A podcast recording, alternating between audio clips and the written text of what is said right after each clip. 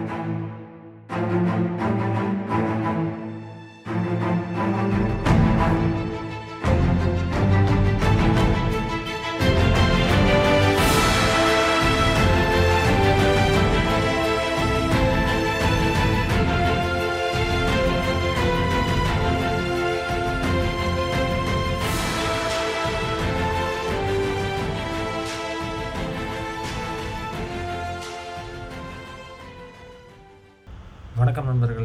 சென்ற அத்தியத்தோட கதை திருப்பத்தை பார்த்துட்டு வந்துடலாம். இருங்கோவலோட சூழ்ச்சிகள்லேருந்து தப்பிச்சு வெளியில் வந்த த நம்மளோட திருமாவளவன் அந்த இடத்துல இருந்து வெளியில் புது பெயரோட அதாவது கரிகாலன்ற பெயரோட வெளியில் போயிட்டாருங்க. அவர் போனதுக்கப்புறம் அவரோட நினப்பிலேயே உள்ளே வந்துட்டு இருந்த நம்ம மூவரான இளஞ்செழியன் பூவழகி மற்றும் இன்பவல்லி சமணத்துறவி உள்ளே வராததையே கண்டுக்கவே இல்லைங்க. இன்பவல்லி அதை கண்டுபிடிச்சி பூவழகிட்ட சொன்ன போதும் பூவழகி அதை சரியாக காதில் வாங்கிக்காமல் உள்ளே அவங்களோட வேலையை பார்க்க வந்துட்டாங்க. கொஞ்ச நேரத்துக்கு அப்புறம் இன்பவல்லியும் அவங்களோட வேலையை பார்த்துக்கிட்டு எதுக்கு காதலருக்கு நடுவில் நாமும் சொல்லி அவங்களும் வெளியில் வந்துட்டாங்க. அதுக்கப்புறம் உள்ளே வந்து இன்பவல்லியை கூப்பிட்ட பூவழகி பின்னால் வந்திருக்கிறது இன்னும் இளஞ்செழியன் தான் அப்படின்னுட்டும்.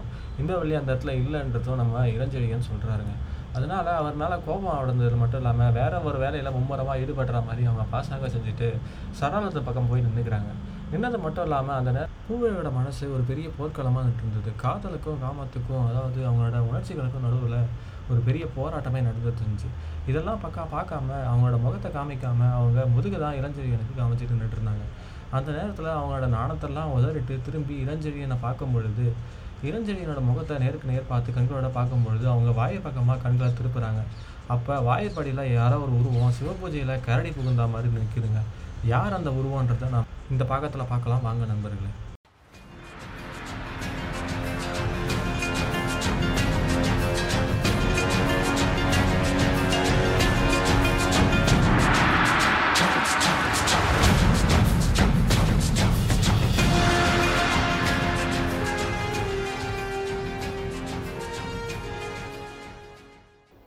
அத்தியாயம் இருபத்தி ஏழு புத்த சிலை மர்மம்.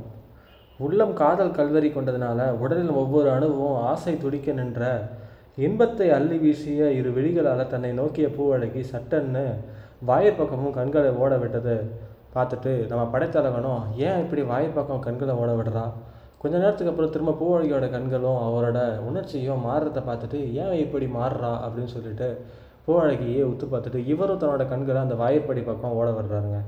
வாயிற்படி பக்கம் ஓட விடும்பொழுது அந்த வஞ்சி மாடங்களோட பெரும் மாளிகையில் உச்சியை தொடும் அளவுக்கு நல்ல உயரத்துடன் வாயிற்படி அகலத்துக்கு சற்று அதிகமாகவே உடல் அகலம் இருந்தாலும் உடலை ஒரு பக்கம் வளர்ச்சிக்கிட்டு ஒரு கழிச்சு நின்ற அந்த ராட்சச ஸ்வரூபத்தை கண்டதுக்கப்புறம் இளஞ்சியன் முகத்தில் கோபத்துக்கு பதிலாக ஆச்சரிய சாயை துளிர்விட்டது. கோபத்துடன் அந்த திரும்பிய கண்களை உற்று நோடிக்க நோக்கிய எல்லையற்ற அடக்கமும் பணிவும் வரவாயிட்டு நம்ம ப படைத்தலைவனுக்கு. எதிர்பாராத விதமாக அந்த மனிதனை சந்தித்தது மட்டும் இல்லாமல் பேச எதுவும் வழி இல்லாமல் சோழ உருப்படை தலைவன் அப்படியே வந்துட்டு நின்றுட்டாருங்க இளஞ்செழியனை பார்த்து ஒரு முறை புன்முறம் புரிஞ்ச அந்த உருவம் வாயற்படியை விட்டு மிகுந்த சொ சொந்தத்துடனே உள்ளே காலடி வச்சு வர முயன்றதுங்க முன்னறிவிப்பு எதுவும் செய்யாமல் அத்தனை துணிவுடன் தன்னோட பள்ளி அறையினுடைய அந்த மனுஷனை பார்த்ததுக்கப்புறம் கண்களில் கோபத்துடனே அந்த மனிதனை பார்த்து படைத்தலைவன் எதுவும் பேசாமல் அடங்கி ஒடுங்கி நிற்கிறானேன்னு சொல்லி வெறுப்போட படைத்தலைவனை கையை பிடிச்சி எட்ட தள்ளிட்டு ஒரு அடி முன்னாடி எடுத்து வச்சு பூ அழகி கேட்குறா யார் நீ? இங்கே உனக்கு வர யார் அனுமதி எடுத்ததுன்னு சொல்லி ரொம்ப கோபத்துடனே கேட்குறாங்க பதிலுக்கு அந்த மனுஷன் எதுவுமே சொல்லாமல் ஒரு புன்முறவர் புரிஞ்சுட்டு அப்படியே நிற்கிறாருங்க அதை பார்த்ததுக்கப்புறம் பூ அழகிக்கு கொஞ்சம் வியப்பாக வந்ததுனால அவரோட உருவத்தை எடை போட ஆரம்பிக்கிறான் அவர் உருவம் நல்ல உயரமாகவும் ரொம்ப பருமனாகவும் இருந்ததுனால ரொம்ப விகாரமாக இருப்பார்னு நினச்சா இல்லை. அவர் வந்து பார்க்கறதுக்கு நல்ல வீரமுடனே இருக்கிறாருங்க.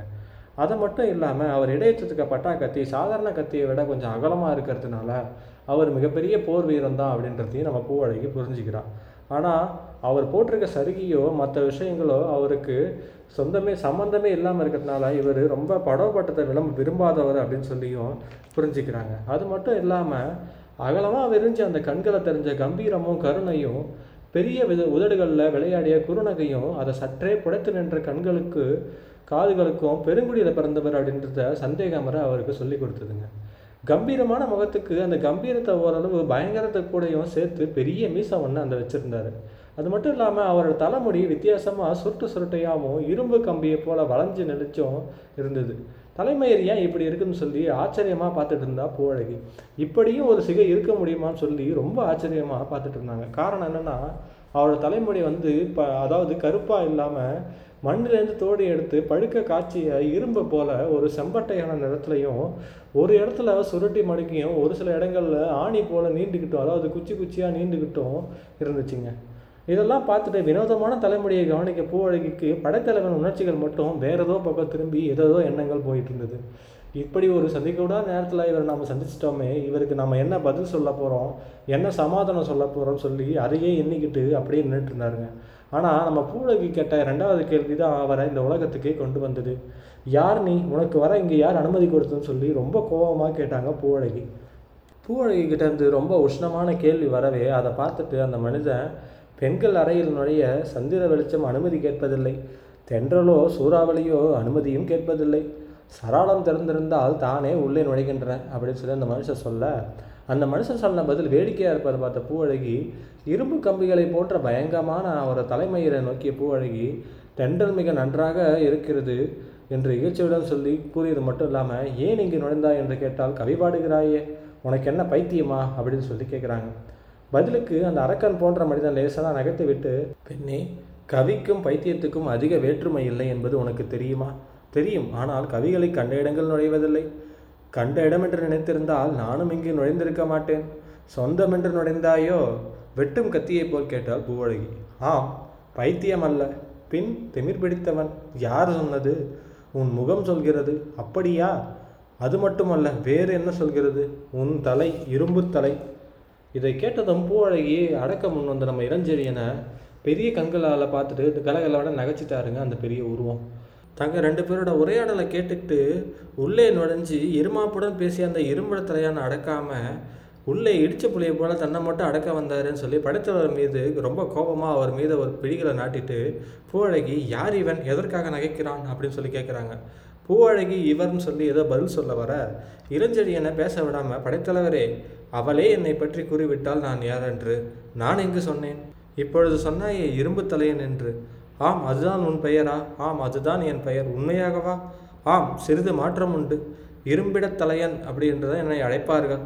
தலைமையரை பார்த்து வைத்த பெயர் தாய் வைத்த பெயர் அதனால் அதனை துறக்க எனக்கு மனமில்லை அப்படின்னு சொல்லி அவர் சொல்ல மெல்ல நிதானமாக ஏதோ ஒரு சாதாரண விஷயத்தை சொல்லுறது போல அவர் சொல்கிறாருங்க இதை கேட்டதுக்கப்புறம் பூர்வை கண்கள் இந்த கோபமும் வெறுப்பும் இகழ்ச்சியும் எல்லாம் பறந்துட்டு திடீரென தலை குனிஞ்சி அவர் முன்புக்கு மண்டியிட வந்துட்டாங்க பூவழகி ரெண்டு எட்டில் அவங்களுக்கு இடையே தூரத்தை கடந்துட்டு அந்த மனிதன் பூவழகிய ஏதோ ஒரு குழந்தை தூக்குவது போல தூக்கி நிறுத்திட்டு வேண்டாம் பூவழகி வேண்டாம். மாரப்பவேலின் மகள் ஒருவனுக்கு மண்டியிட்டான் என்ற பெயர் வர வேண்டாம் அப்படின்னு சொல்லிட்டு இரும்புத்தலையார் சொல்கிறாருங்க அவர் கூறிய வார்த்தைகளிலிருந்து மிதமெஞ்சிய பெருமையும் தமிழ்நாட்டில் மிக்க கவிஞருமான ராஜதந்தரியுமான இரும்படத்தலையாரை சந்தித்து விட்டது மட்டும் இல்லாமல் ஏதோ பேசிவிட்டோமேன்னு சொல்லி ஓரளவு அச்சமும் பூவழகியோட உள்ளத்தில் சூழ்ந்துகிட்டு இருந்துச்சு. வஞ்சி மாநகருக்கு இரும்படத்தலையார் ஏன் வந்தார்? அப்படின்னு சொல்லி அறியாத பூவழகி தாங்கள் இன்னாரென்று அறியாமல் ஏதேதோ பேசிவிட்டேன்னு சொல்லி பணிவான குரலில் சொல்கிறாங்க குழந்தைகள் பேசுவது தகப்பனுக்கு என்ன கோபம் இருக்க முடியும் பூவழகி? மழலை இன்பத்தையே அளிக்கிறது. குழந்தைகள் காலால் உதைப்பதும் கையால் அடிப்பதும் இன்பம் அப்படின்னு சொல்லிட்டு இரும்புடத்துறையார் சொல்லிட்டு அவரை பார்த்து ஆச்சரியமாக நிற்கிறாங்க பூவழகி. அது மட்டும் இல்லாமல் அவரோட கைகளில் இருந்து கொஞ்சம் விடுவிச்சுட்டு எட்டவும் போகிறாங்க அவருடைய அரக்க தோற்றத்தை மறைக்கவே ஏற்பட்டது போல் அவர் முகத்தில் புன்னகை வந்து தோன்றி அவர் முகத்தை ரொம்ப அழகாக காமிச்சுது. கம்பீரமாகவும் காமிச்சுது. அவரோட கண்களில் கலந்த வெகு ஜாக்கிரதையும் பூவழகி கவனித்தாங்க திருமாவளவனோட மாமனும் கவியுமான ராஜதந்திரியுமான இரும்படத்தலையார் உரையூரை விட்டு கருவூருக்கு ஏன் வந்தார்? எப்பொழுது வந்தார்? அப்படின்னு சொல்லி பூவழகியோட இதயத்தில் ஒரு கேள்வி எழுந்துகிட்டு இருக்க அந்த கேள்விக்கு அவரே பதில் சொன்னார். மகளே சோழ நாட்டில் சதிமேகங்கள் கூடி வருகின்றன. அந்த மேகங்களை வீசிய சோழ நாட்டில் தெளிவான அரசியல் வானத்தை கருப்பாக்க முயலும். சூறாவளி சோழ மண்டலத்தை தெற்கிலும் மேற்கிலும் புறப்பட்டிருக்கின்றன. உறையூர் விவகாரத்தை சமாளிக்கும் முன்பே இந்த இரு பகுதிகளில் உள்ள நிலைமையை சமாளிக்க வேண்டியிருந்தது. அதற்காகவே கருவூர் வந்தேன். இந்த வேலை பாதி நீ முடித்து விட்டாய். பாதியை கரிகாலனே முடித்து விட்டான். இனி என் வேலை சுலபமாகிவிட்டது. கரிகாலனா? அந்த பெயர் உங்களுக்கு எப்படி தெரியும் அப்படின்னு சொல்லி பூவழகி கேட்குறாங்க நான் தான் சொன்னேன் அப்படின்னு சொல்லிட்டு வாயற்படிக்கு உள்ளே வந்தார் சமநாடிகள். பூவழகி கண்கள் மட்டும் இல்லாமல் இளஞ்செழியன் கண்களும் ஆச்சரியம் அடைந்துச்சு. அந்த வியப்புக்கு விடை காணாத படைத்தலைவன் கேட்டான் நீங்கள் எங்கே இவரை சந்தித்தீர்கள்? இளவரசர் வாயிலில் புறவியில் சென்றார். அங்கே நான் இவரை கவனித்தேன். அப்பொழுது நானும் வாயிலில் தான் இருந்தேன். இளவரசர் சென்றதும் நீங்கள் உள்ளே வந்து விட்டீர்கள். ஆம். நான் வரத்தான் திரும்பினேன். ம் மரங்களுக்கு இடையிலிருந்து யாரோ என்னை கூப்பிட்டார்கள். நான் போனேன். அங்கு பார்த்தால் இருமடத்தலையார் இருந்தார். மீதி விஷயங்களை புரிந்து கொள்வது அவ்வளவு கஷ்டமானதுனால இளஞ்செழியன் இரும்படத்தலையாரை நோக்கி இளவரசர் இங்குதான் வந்திருப்பார் என்பது உங்களுக்கு எப்படி தெரியும்? உட்காருங்கள் சொல்கிறேன். பூவழகி நீயும் உட்கார் அப்படின்னு சொல்லிட்டு பஞ்சனையை நோக்கி இரும்படத்தலையார் மற்றவங்களுக்கெல்லாம் உட்கார சொல்லிட்டு அவர் மட்டும் உட்காராம அந்த அறையில் இப்படி அப்படி நடந்து நடக்க ஆரம்பித்தார் கரிகாலனோட வரலாற்றையும் சொன்னார். கரிகாலன் இங்கு வந்திருப்பது எனக்கு எப்படி தெரியும் என்று கேட்கிறீர்கள் படைத்தலைவரே? கரிகாலனை கண்ணிமை காப்பது போல் காத்து உறுதி எடுத்துக்கொண்டேன் நான். என்னை தவிர வேறு யாரும் அவன் நடமாட்டங்களை கவனிக்க முடியாது. அப்படி இரவும் பகலும் அவனை பார்த்து கொண்டிருக்காவிட்டால் இந்நேரம் மன்னர் இளஞ்சிய சென்னி சென்ற இடத்துக்கு இவனும் சென்றிருப்பான். சோழ மண்டலத்தில் சூரிய வம்சமே அடியோடு அழிந்து போயிருக்கும். இரண்டியச்சன் மாளிகை எனக்கு இன்னும் கண்முன்னாவே நின்றுட்டு இருக்குது எத்தனை பெரிய மாளிகை? எனக்கு தீபக்குன்றாக தெரிந்தது என்று மரங்களா வெடித்தன. மரங்கள் வெடிக்கவில்லை. உறையூர் மக்களின் மனங்கள் வெடித்தன. இளஞ்சென்னியின் அழகிய ரதங்கள் இனி உறையூர் சாலைகளில் உருண்டாடாவே என்று உறையூர் மக்களின் இதயங்கள் வெடித்தன. அன்று கொளுத்தியது உறையூரும் பெரிய மாளிகை அல்ல. அரசன் மாண்டு அராஜகம் ஏற்பட்டால் மாற்றார் அரசை ஏற்றுவிடுவாரோ என்று ஏங்கிய மக்களின் உள்ளங்கள் கொளுத்தின.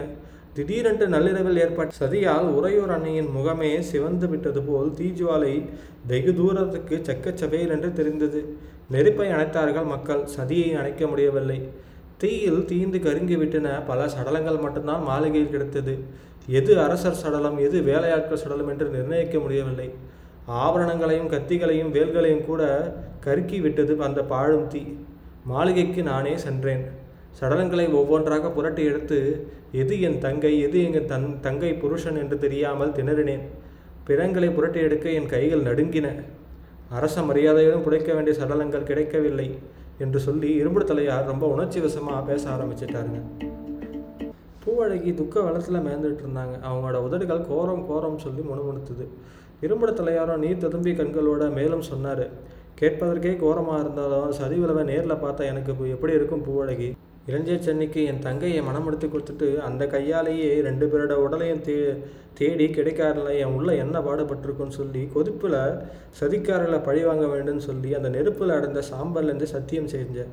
உடனே படைகளை திரட்டி இருக்க வேலை கொல்லலான்னு சொல்லி கொல்லத்துக்கும் முயற்சி செய்தேன். ஆனால் அவனுக்கு இரண்டு வளர்ச்சிகள் துணையாக இருந்தன. தீ வைத்தது இளஞ்சே சென்னியை கொண்டது இருங்கவே அதை விபத்துன்னு சொல்லி சொல்லிக்கிட்டு வந்தான் எந்த குற்றமும் புரியாத ரெண்டு அப்பாவிகளை பிடிச்சி இவங்க தான் தீயை வச்சாங்கன்னு சொல்லி அவங்கள தூக்கில் போடவும் செஞ்சான். இதற்கு பாண்டியநாத தூதர்களும் ஒத்து பாடினாங்க நிலைமையை புரிஞ்சுக்கிட்டு நல்ல வேலை அரச மாளிகை இருந்த அந்த இரவு கரிகாலன் என்னோட மாளிகையில் உறங்கினான். அவனை தப்பு வைக்க இனத்தோட என்னோட மாளிகைக்கு ஓடினேன். அங்கே என் மனைவி வெட்டப்பட்டு கிடந்தாள். கரிகாலம் மறைஞ்சு விட்டான். புல விசாரிச்சதில் இங்கு அவனை வஞ்சிமா நகரில் சிறை வச்சிருக்கிறதா எனக்கு இப்போ தகவல் கிடச்சிது. அதை வச்சுக்கிட்டு இங்கே வந்தபோது தான் ஒருவனுக்கு காவல்காரங்களுக்கு பணம் கொடுத்து அவன் அவனோட மூலமாக அவங்க விளக்கோட வெளிச்சத்தில் நான் அவங்ககிட்ட பேசிக்கிட்டு இருந்தேன். அதை தான் சமநாடிகள் உங்கள் முன்னே காமிச்சிருக்காரு. ஆம் அடிகள் சொல்லி தலையும் ஆட்டுறாரு அடிகள். இந்த ஒரு அவகாசம் மட்டும் கிடைச்சிருந்ததுன்னா திருமாவளவன் கால் கருகி இருக்காது. அவன் பெயரும் மாறி இருக்காது. ஆனால் நான் கரூர் வந்திருப்பதையும் திருமாவளவன் இங்கே இருப்பதையும் எப்படியோ தெரிஞ்சுக்கிட்ட அந்த இருங்கோவல் அவனையும் அதே முறையில் தீர்த்து கட்ட முயற்சி செஞ்சான். ஆனால் அவனிடமிருந்து நீங்களும் நானும் சிக்கி இருப்போம். ஆனால் எப்படியோ தப்பிச்சிட்டோம். இருமடத்திலையார் உருக்கமாக உரைச்ச அந்த கதையை கேட்டதுக்கப்புறம் நெகிழ்ந்து விட்ட இளஞ்செழியன் அவர் முடிவாக சொன்ன வார்த்தையை கேட்டு ஆமாம் நான் தப்பியதும் தெய்வாதீனம்தான். நான் தப்பிப்பது தெய்வாதீனம் திருமானந்தர் பூம்புகாரில் அப்பொழுது அடுத்த தகவலால் நான் தப்பினேன் அப்படின்னு சொல்லி படைத்தலைவரே சொல்ல இருங்கோவேலின் சதி நோக்கம் முன்பே பெருமானந்தருக்கு தெரிந்திருக்கிறது. உரையூருக்கே செய்தி அனுப்பினார். உரையிலிருந்து நான் இங்கு வரும்பொழுது எப்படியோ இங்கு அறிந்து சமநாடிகளை எச்சரித்தார். இத்தனையும் சமாளித்து விவரம் அறிஞ்சிருக்கிறார் இருங்கோவில்.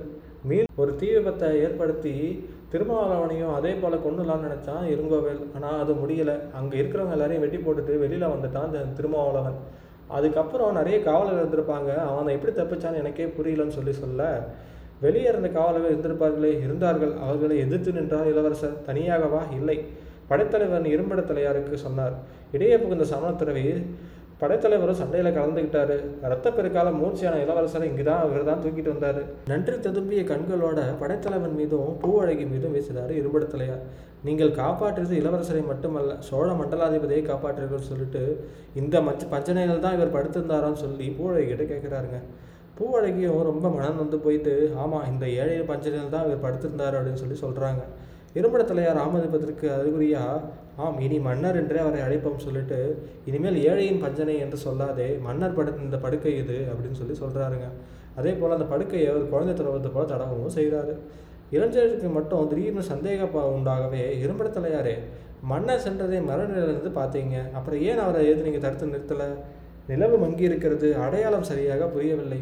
மன்னர் போக வேண்டிய இடம் அவருக்கு தெரியும் அப்படின்னு சொல்லி இரும்புத்தலையார் சொல்கிறாரு எந்த இடத்துக்கு போவார் அப்படின்னு சொல்லி கேட்குறாருங்க சமண மடத்துக்கு அப்படின்னு சொல்லி பதில் சொன்னார்? ஐயோ அங்கா. ஏன் அங்கு இருங்கோவில் வீரர்கள் இருப்பார்களே? இருந்தால் பாதகம் இல்லை. பாதகம் இல்லையா? ஆம். ஏன்? புத்தர் சிலையும் இருக்கிறது. புத்தர் சிலை என்ன செய்ய முடியும்? இதை கேட்ட இரும்படத்தலையார் மட்டும் இல்லாமல் சமநாடிகளும் உறக்க நகைக்கவே வெகுண்ட இளஞ்செழிய நீங்கள் சிரிக்கும் காரணம் எனக்கு புரியவில்லை. இப்படி வாரும். அருகே அப்படி இளஞ்செழியனை அழைச்சிட்டு போய் இரும்படத்தலையார் அவன் காதோட காதாக ஏதோ சொன்னார். இரும்படத்தலையார் விவரத்த மர்மத்தை கேட்டதுக்கப்புறம் எல்லையெல்லாம் வேப்படைந்த இளஞ்செழியான கண்கள் அகன்ற விரிஞ்சன. இது என்ன புதுமையாக இருக்கிறது? தமிழ் பொறியியலில் இயல் நூலோ சமய பாடங்களோ விவரிக்க முடியாத பெரும் புதிராக அல்லவா இருக்கிறது? அப்படின்னு சொல்லி கேட்குறாருங்க இளஞ்செழியன். நமது சமயத்திலும் பொறியியலுக்கும் புறம்பாலும் புத்தர் சிலை இருக்கிறது. ஆனால் யவனர்கள் சூழ்ச்சியில் திறனும் புறம்பானதல்ல அப்படின்னு சொல்லி இருபடுத்தலையார் சொல்கிறாரு இளஞ்செழியன் நனவுலகில் கனவுலகத்தில் சென்றான். புகாரையும் யவனரையும் மறந்துட்டு அவன் புத்தர் சிலையிலேயே அவனோட மன செலுத்திக்கிட்டு இருந்தான். புத்த பிரான் சிலையில் இத்தனை பயங்கரமான மர்மம் ஒளிந்திருப்பதா? இணைப்பது பொருந்தாது அதர்மம் அக்கிரமம். இதற்கு நாம் இடமளிக்க கூடாது இரும்படத்தலையாரே அப்படின்னு சொல்லி ரொம்ப கோபமாக கத்தமும் செய்கிறான் இளஞ்செழியன்.